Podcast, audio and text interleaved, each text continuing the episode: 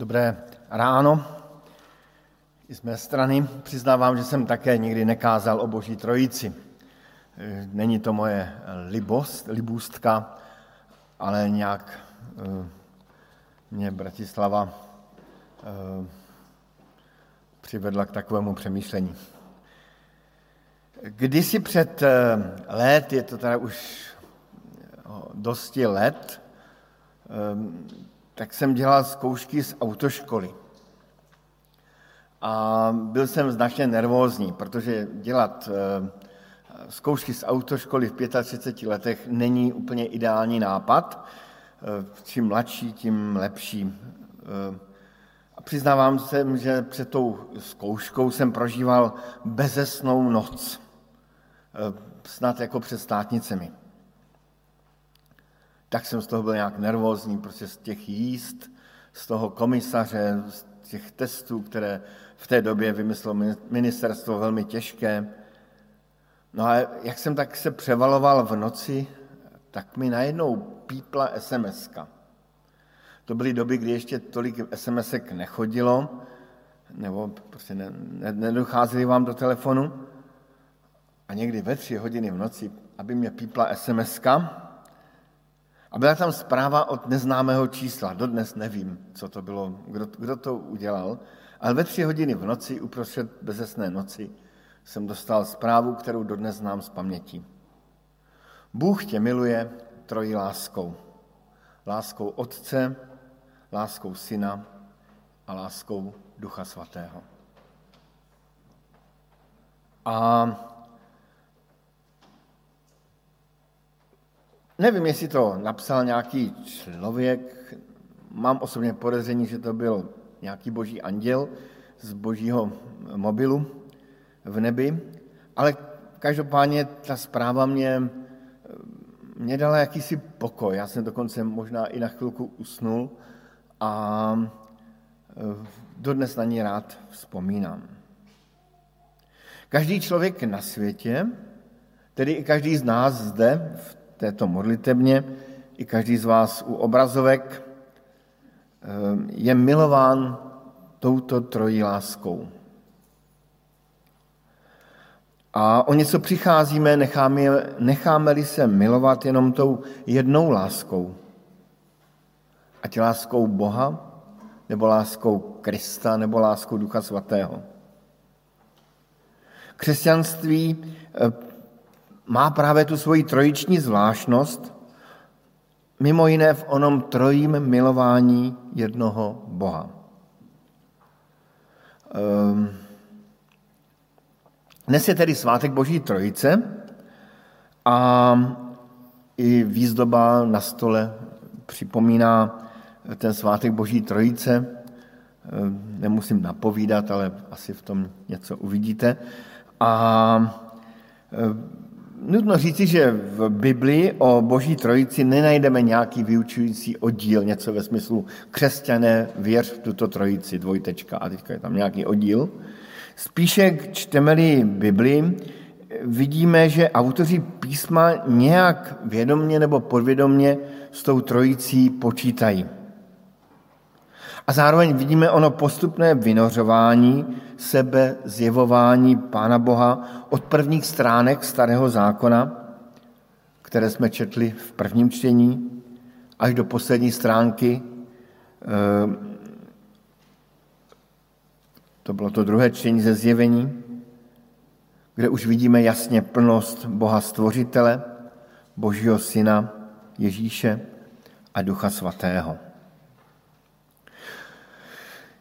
Otevřeme, nebo rád bych přemýšlel na tu boží trojicí pomocí tří míst Bible. To první jsme četli, poslední jsme četli prostřední přečtu uprostřed kázání. To první je, já jsem nazval ten oddíl božími.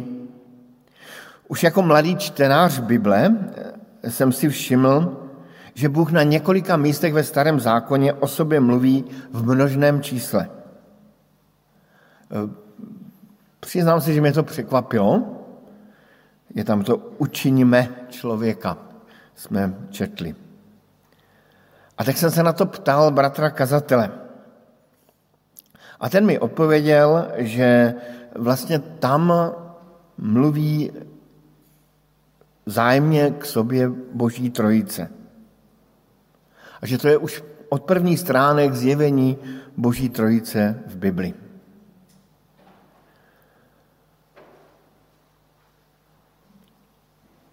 Přiznávám, že to vysvětlení bratra kazatele mi připadalo jako moc jednoduché a moc dogmatické.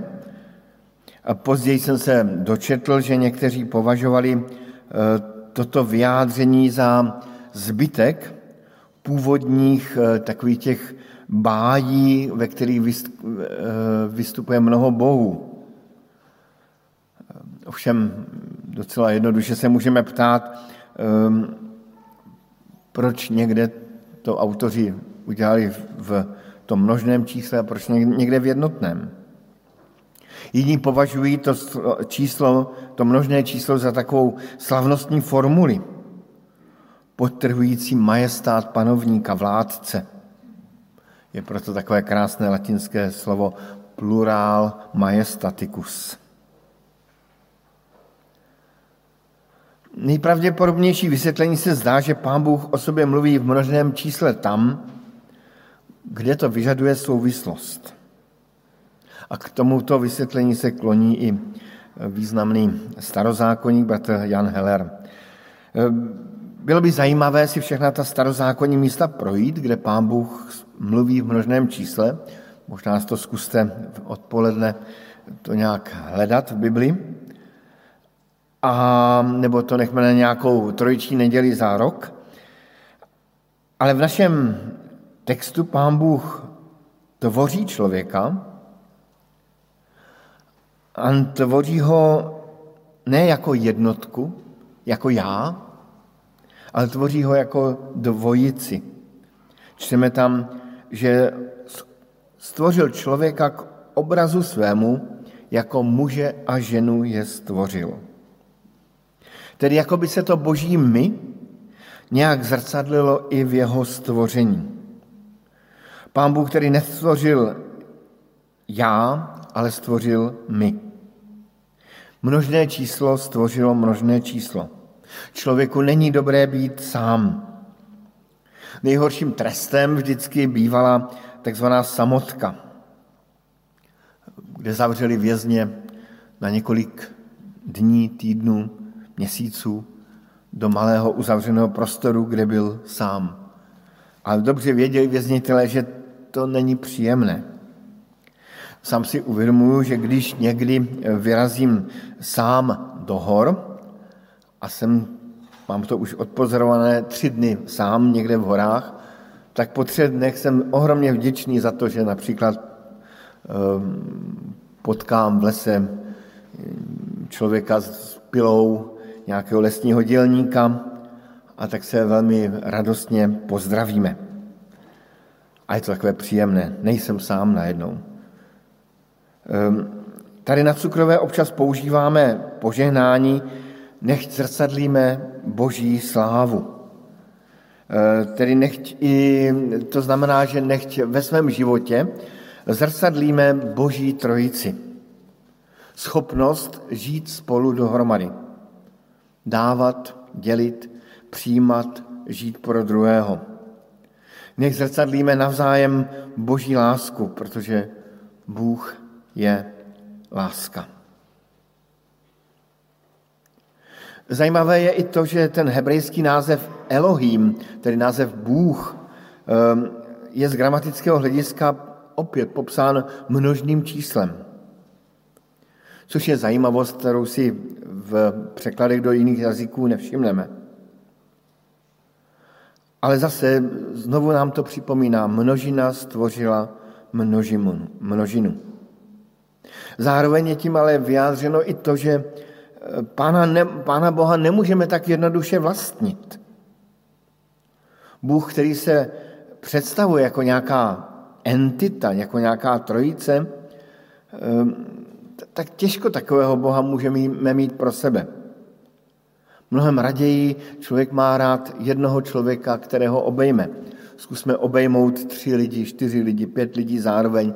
No prostě nám to moc nejde. případně dopadne tak jako tragicky, jako to někdy dělali bratří kazatelé, že tak objali nás chlapce a bouchli nás hlavama k sobě a nebylo to úplně příjemné a bratr kazatel byl šťastný, že vyjádřil svoji lásku. Tedy eh, není to jednoduché milovat Pána Boha, který se zjevuje jako Bůh Otec, Syn i Duch Svatý. A pokud jsem na začátku citoval tu sms že Bůh tě miluje trojí láskou, láskou Boha Otce i Syna i Ducha Svatého, tak ehm, ve stvoření se zjevila ta boží láska, která se chtěla dělit o lásku s ostatními, s člověkem, s každým z nás. Ta boží láska, ta boží trojice nechtěla být já, nechtěla být ani my, ale chtěla se dělit o tu lásku i s námi ostatními, s člověkem, s každým z nás. Tak tady končí trojiční úvahy vyplývající z množného čísla popisu Boha ve starém zákoně. Tak řekl bych taková mlhavé vidění Boží trojice, kterou si tam musíme tak trochu vmyslet. V Novém zákoně čteme ehm, to, o tom zjevení Pána Ježíše Krista, Božího Syna. A já bych tady přečetl krátký oddíl z Matouše z třetí kapitoly od 13. verše, je to ten známý oddíl o Ježíšově křtu. Tu přišel Ježíš z Galileje k Jordánu za Janem, aby se od něho dal pokřtít. Ale on se mu bránil a říkal, jak bych měl být pokřtěn od tebe a ty jdeš ke mně. Ježíš odpověděl, připust to nyní, neboť tak je třeba, abychom naplnili všechno, co Bůh žádá. Tu mu už Jan nebránil. Když byl Ježíš pokřtěn, hned vystoupil z vody a hle, otevřela se nebesa a spatřil ducha božího, jak se stupuje jako holubice a přichází na něho. A z nebe promluvil hlas. Toto je můj milovaný syn, jehož jsem si vyvolil. A opět zde vidíme tentokrát už mnohem jasněji, i když stále nejasně, boží trojici. Slyšíme boží hlas, čili Boha jakoby nevidíme v tom příběhu, ale boží hlas slyšíme. Vidíme holubici jako symbol Ducha Svatého a vidíme fyzicky Krista. V hlavní roli tu není Pán Bůh ani Duch Svatý, ale Kristus sám. Tu jedinečnost Kristovu potrhuje to slovo Boží, toto je můj milovaný syn, jehož jsem si vyvolil. Kristus má v Boží trojici jedinečné postavení, tedy Bůh vyvoluje syna a my mu dal jakousi pravomoc, moc. Později čteme, že pán Ježíš říká o sobě učeníkům, je mi dána všechna moc na nebi i na zemi. Čili najednou Ježíš jako kdyby je, je ten cent, to centrum toho zjevení.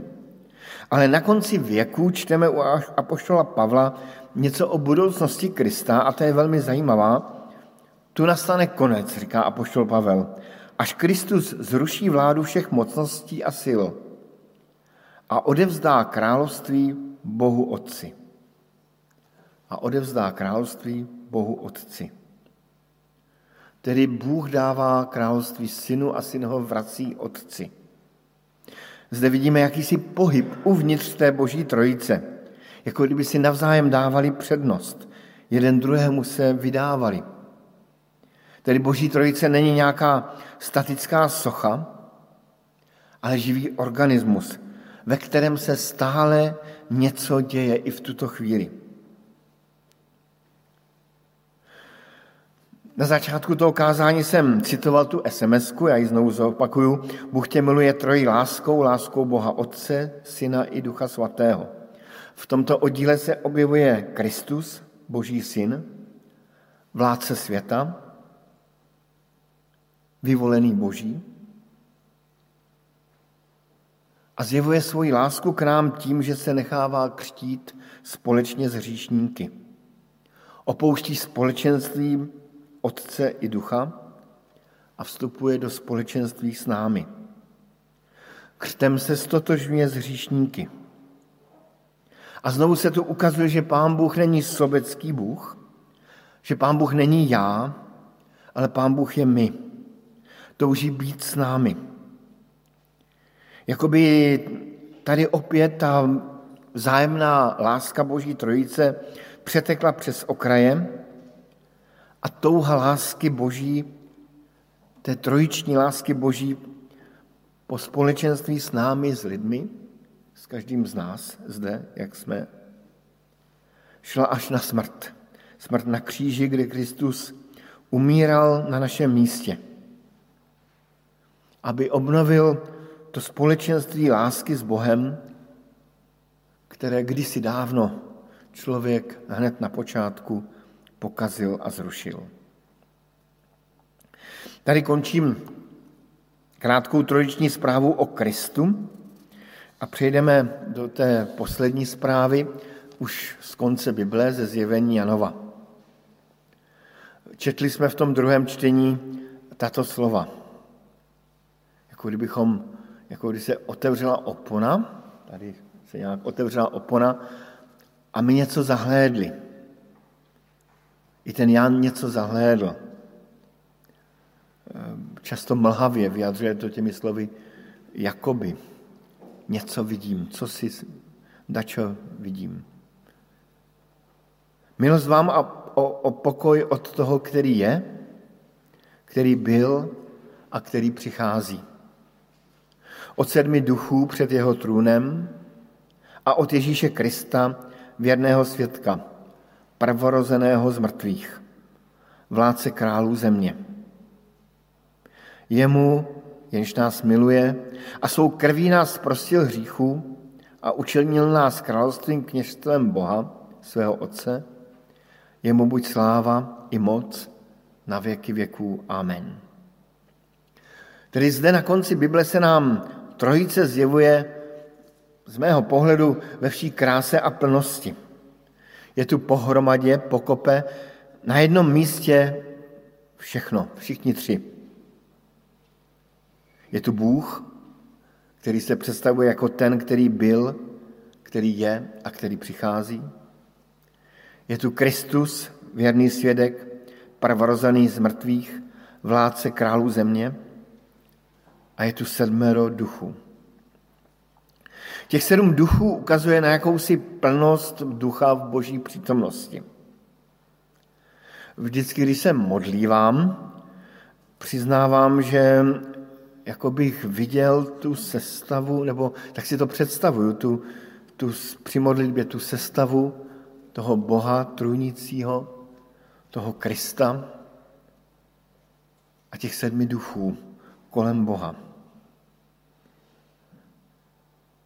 Minulou neděli jsme mluvili o proroku Zachariáši, který viděl něco podobného, ale úplně jiného.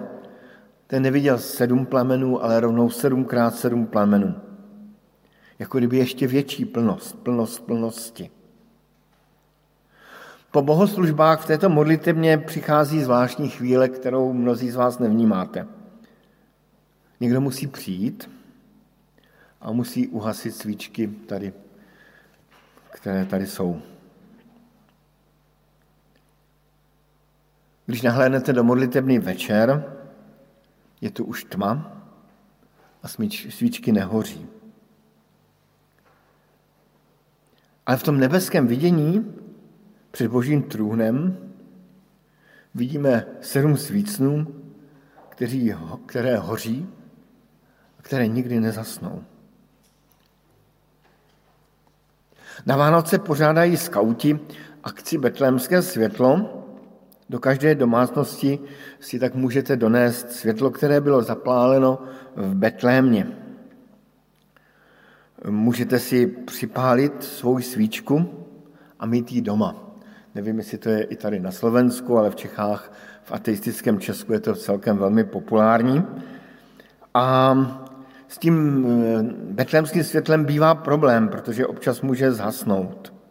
Ale jako symbol je to velice pěkné, zejména moje sestra se v tom vždycky eh, jakoby vyžívá a má před svým eh, rodinným domem spolu s manželem lampičku, kam si lidé můžou chodit připálit betlémské světlo. Ale občas zafouká vítr a to světlo prostě zhasne.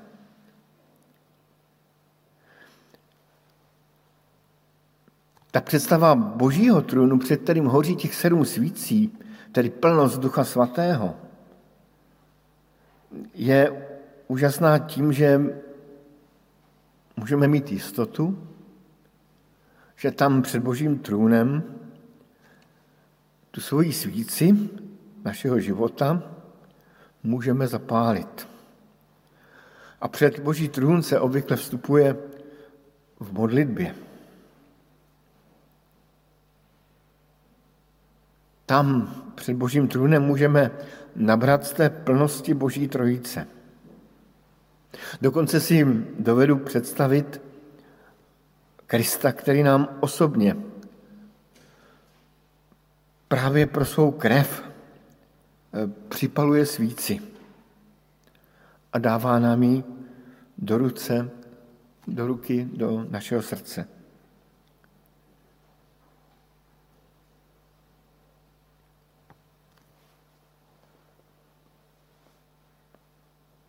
Ten plamen ducha božího má hořet nejenom v našich domácnostích, ale v modlitebnách, ale především v našem nitru, v našem srdci. A poštol Pavel připomíná korinským křesťanům, což byli takový charizmatičtí křesťané, a oni občas musí připomínat to, aby byli opravdovými charizmatickými křesťany a říká jim, či snad nevíte, že vaše tělo je chrámem Ducha Svatého, který ve vás přebývá? a jež máte od Boha, nepatříte sami sobě. Nevíte, že vaše tělo je chrámem Ducha Svatého, který ve vás přebývá, jako by ten plamen Ducha Božího hořel v srdci každého z nás. Na začátku toho kázání jsem citoval, a teď už budu citovat úplně naposled tu sms že Bůh nás miluje trojí láskou. Láskou Otce, i Syna, i Ducha Svatého. Láska Ducha Božího je v tom, že se rozhodl přebývat v nás. Že si rozhodl v každém z nás udělat chrám svého ducha. Proto tam Pavel říká, nepatříte sami sobě. Představte si, že byste si koupili byt, byli byste šťastní, že konečně budete mít svůj byt.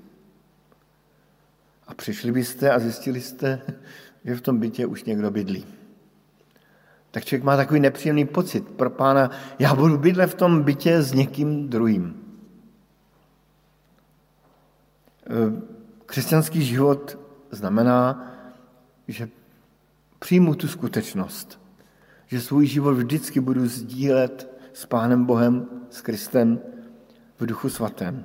Že Duch Svatý v našem životě chce bydlet a chce s námi sdílet sama sebe. Chce, abychom ehm, naplnili to, k čemu nás Pán Bůh kdysi na počátku stvořil, když řekl, učiníme člověka. Když to my stvořilo další my. A my máme být spolu navzájem jako lidé, jako bratři a sestry, jako muž a žena a máme být i spolu navzájem s Pánem Bohem. Tak se tedy nechme milovat tou trojí láskou a věřme, že, eh, že o něco přicházíme, když se necháme milovat jenom tou jednou láskou z Boží trojice. Každá ta láska je speciální, zvláštní láskou, a dohromady je to ta láska s velkým L. Amen.